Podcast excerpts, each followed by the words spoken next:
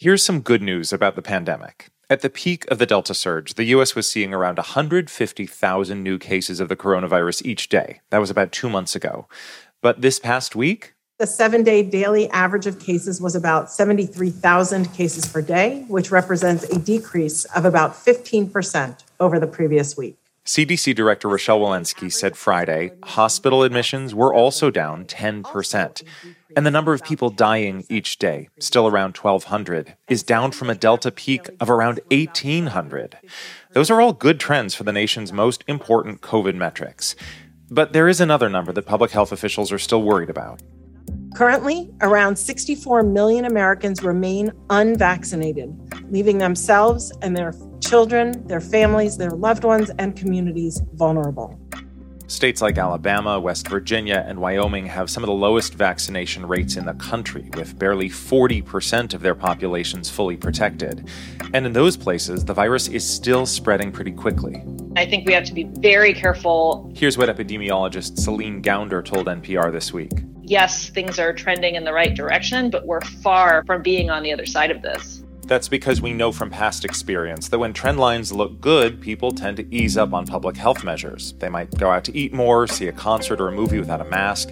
Not to mention, with the holidays approaching, more people will be gathering indoors. And I think that is going to set off maybe not a huge surge, but certainly a wave of, of cases. Consider this. Right now, the numbers are headed in the right direction, and the public health effort to keep them that way is about to enter a new phase, with booster shots recommended for a growing number of people and vaccines for kids right around the corner. From NPR, I'm Ari Shapiro. It's Tuesday, October 26th. This message comes from NPR sponsor VMware. With app, cloud, security, and workspace solutions, VMware helps companies navigate change, meeting them where they are and getting them where they want to be faster. VMware, welcome change. It's Consider This from NPR. The CDC has now spelled out booster guidance for all three COVID vaccines available in the U.S. If you got the Johnson & Johnson shot, your situation is the simplest. Here's CDC Director Rochelle Walensky again everybody is eligible if you got your dose more than two months ago. So anybody who got J and J, if their dose is more than two months ago, then they are eligible for a boost. If you got Pfizer or Moderna, it gets a little more complicated. Anyone who got those shots more than six months ago and who is over the age of 65 can now get a booster. So can anyone who lives in a long term care facility and you're eligible if you're over the age of 18 and you have underlying medical conditions um, or you live or work in a high risk place. The important point here you don't have to get boosted with the same vaccine you got initially. The CDC says mixing and matching is okay. In fact, some studies show that people who got Johnson & Johnson might get more protection if they get a different vaccine booster. You know, we are, will not articulate a preference. My understanding is that most people have done largely well with the initial vaccine that they got. There may be some people who um, might prefer another vaccine over the one that they received, and the, the current CDC recommendations now make that possible.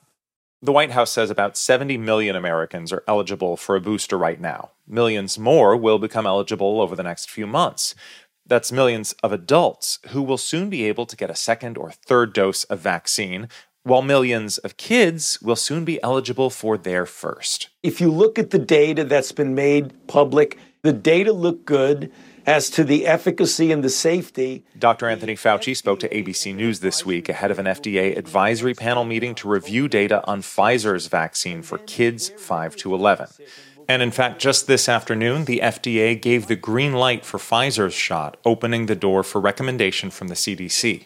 So, if all goes well and we get the regulatory approval and the recommendation from the CDC, it's entirely possible, if not very likely, that vaccines will be available for children from 5 to 11 within the first week or two of November. For many parents, it's been a long wait. True, most kids with COVID don't get super sick, but there have been more than 1.8 million cases of the coronavirus in kids 5 to 11, and thousands of them have wound up in the hospital. That is the backdrop for the FDA's review of Pfizer's vaccine data this week. NPR's Alison Aubrey looked at that data and she explained the takeaways and what vaccine rollout for kids will look like to Audie Cornish.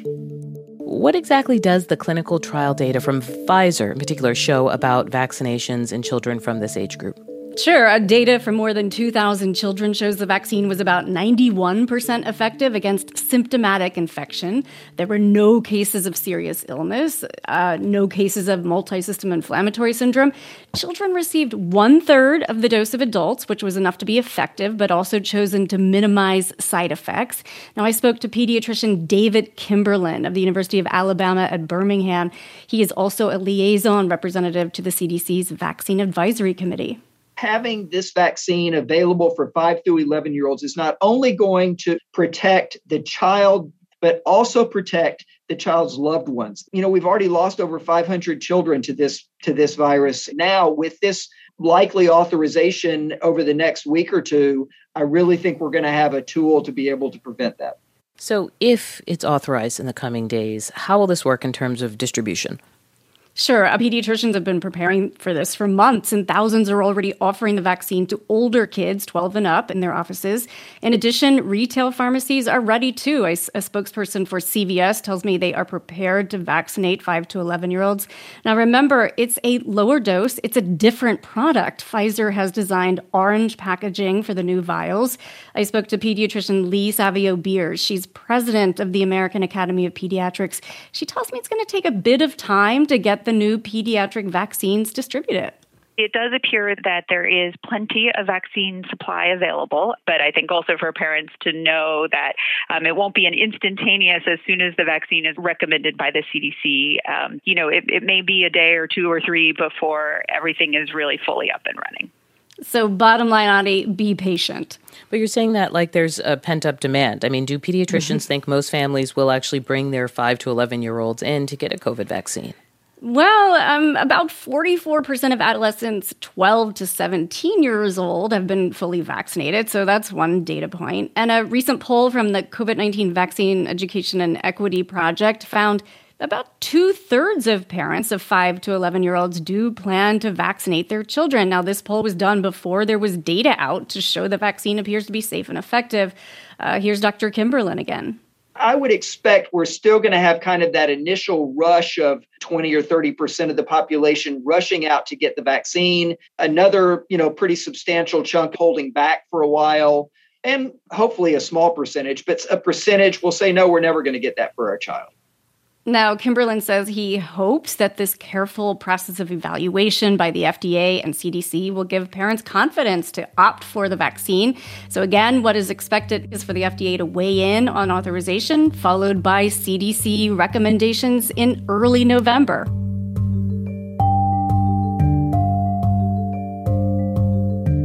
NPR's Alison Aubrey.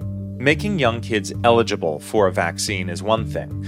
Whether their parents or caretakers decide to get them vaccinated is another thing entirely. Many will be talking about this with their kid's pediatrician. NPR recently spoke to one about those conversations. Dr. Rhea Boyd is a pediatrician and public health advocate. She spoke to Sarah McCammon. When you talk to parents who have questions about this vaccine, who are thinking about getting it for their kids when it becomes available, first of all, what kinds of questions do they have, and how do you talk to them?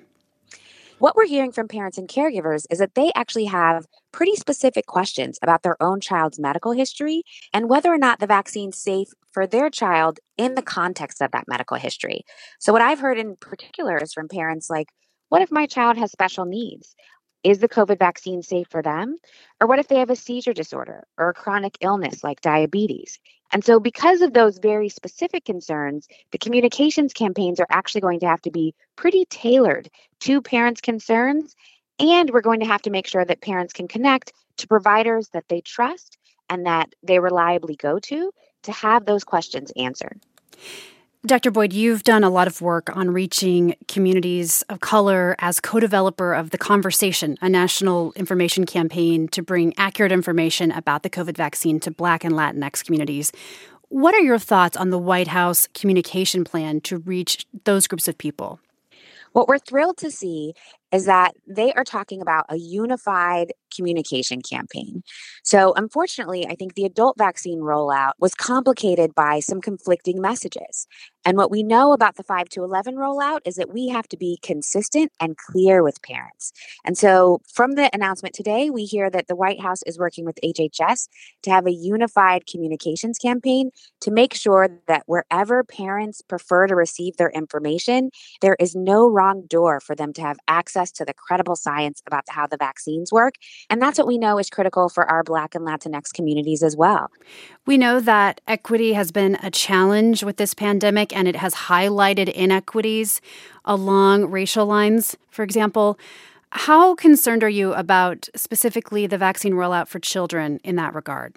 Racial equity in the vaccine rollout for 5 to 11 year olds is perhaps even more important than it has been for adults, and I'll tell you why. We know that 48 million kids in this country are under age 12, and more than half of that group are children of color, and the vast majority are Black and Latinx children. And when we look at the vaccination patterns among adults, we see that Black and Latinx adults had the lower vaccination rates when you disaggregate by race and ethnic group. And so, what we are concerned about is that those same inequities might exist for kids. And so, we have to make sure that we're doing everything that it takes to eliminate all the access barriers so that Black and Latinx kids can also get the COVID vaccine just like every other racial and ethnic group. It has been a long pandemic. Uh, I know all too well that it's been tough for people with younger children at home. What will it mean for the larger fight against COVID to get these shots in the arms of kids? You know, kids are a not insignificant part of the unvaccinated population in this country. And so it means a lot that we are now preparing to vaccinate kids because we know that that will increase our national vaccination numbers. But specifically, if we just look at kids as a population, we also know that the COVID vaccines are critical to make school a safe place for kids to continue to go so that they don't miss out on learning like we saw over the last year. And so making sure that the vaccines are available to younger kids is really critical to making sure that kids don't miss the developmental milestones that they need to be meeting in school and in their social lives to make sure all of our kids are thriving and doing well. And I know a lot of parents will be breathing a sigh of relief when their kids are protected. Pediatricians will as well. Dr. Rhea Boyd. One final point on boosters. With tens of millions of adults now eligible for one, does that change the definition of what it means to be fully vaccinated? Yeah, it's a really great question. Um, right now, we don't have booster eligibility for all people um, currently. So CDC Director Walensky has said basically the definition of fully vaccinated isn't changing, with only a segment of the population eligible for boosters. But she did suggest that eligible population could grow. It's been reported that the FDA is actively looking at whether a booster should be recommended for people 40 and up. We are following the data in real time, looking at its ongoing efficacy um, as well as its potential for waning in our other age groups. And we will um, update our recommendations as soon as we have more data. You heard reporting in this episode from our colleagues at NPR's Science Desk, including Pien Huang, Rob Stein, and Selena Simmons Duffin. It's Consider This from NPR. I'm Ari Shapiro.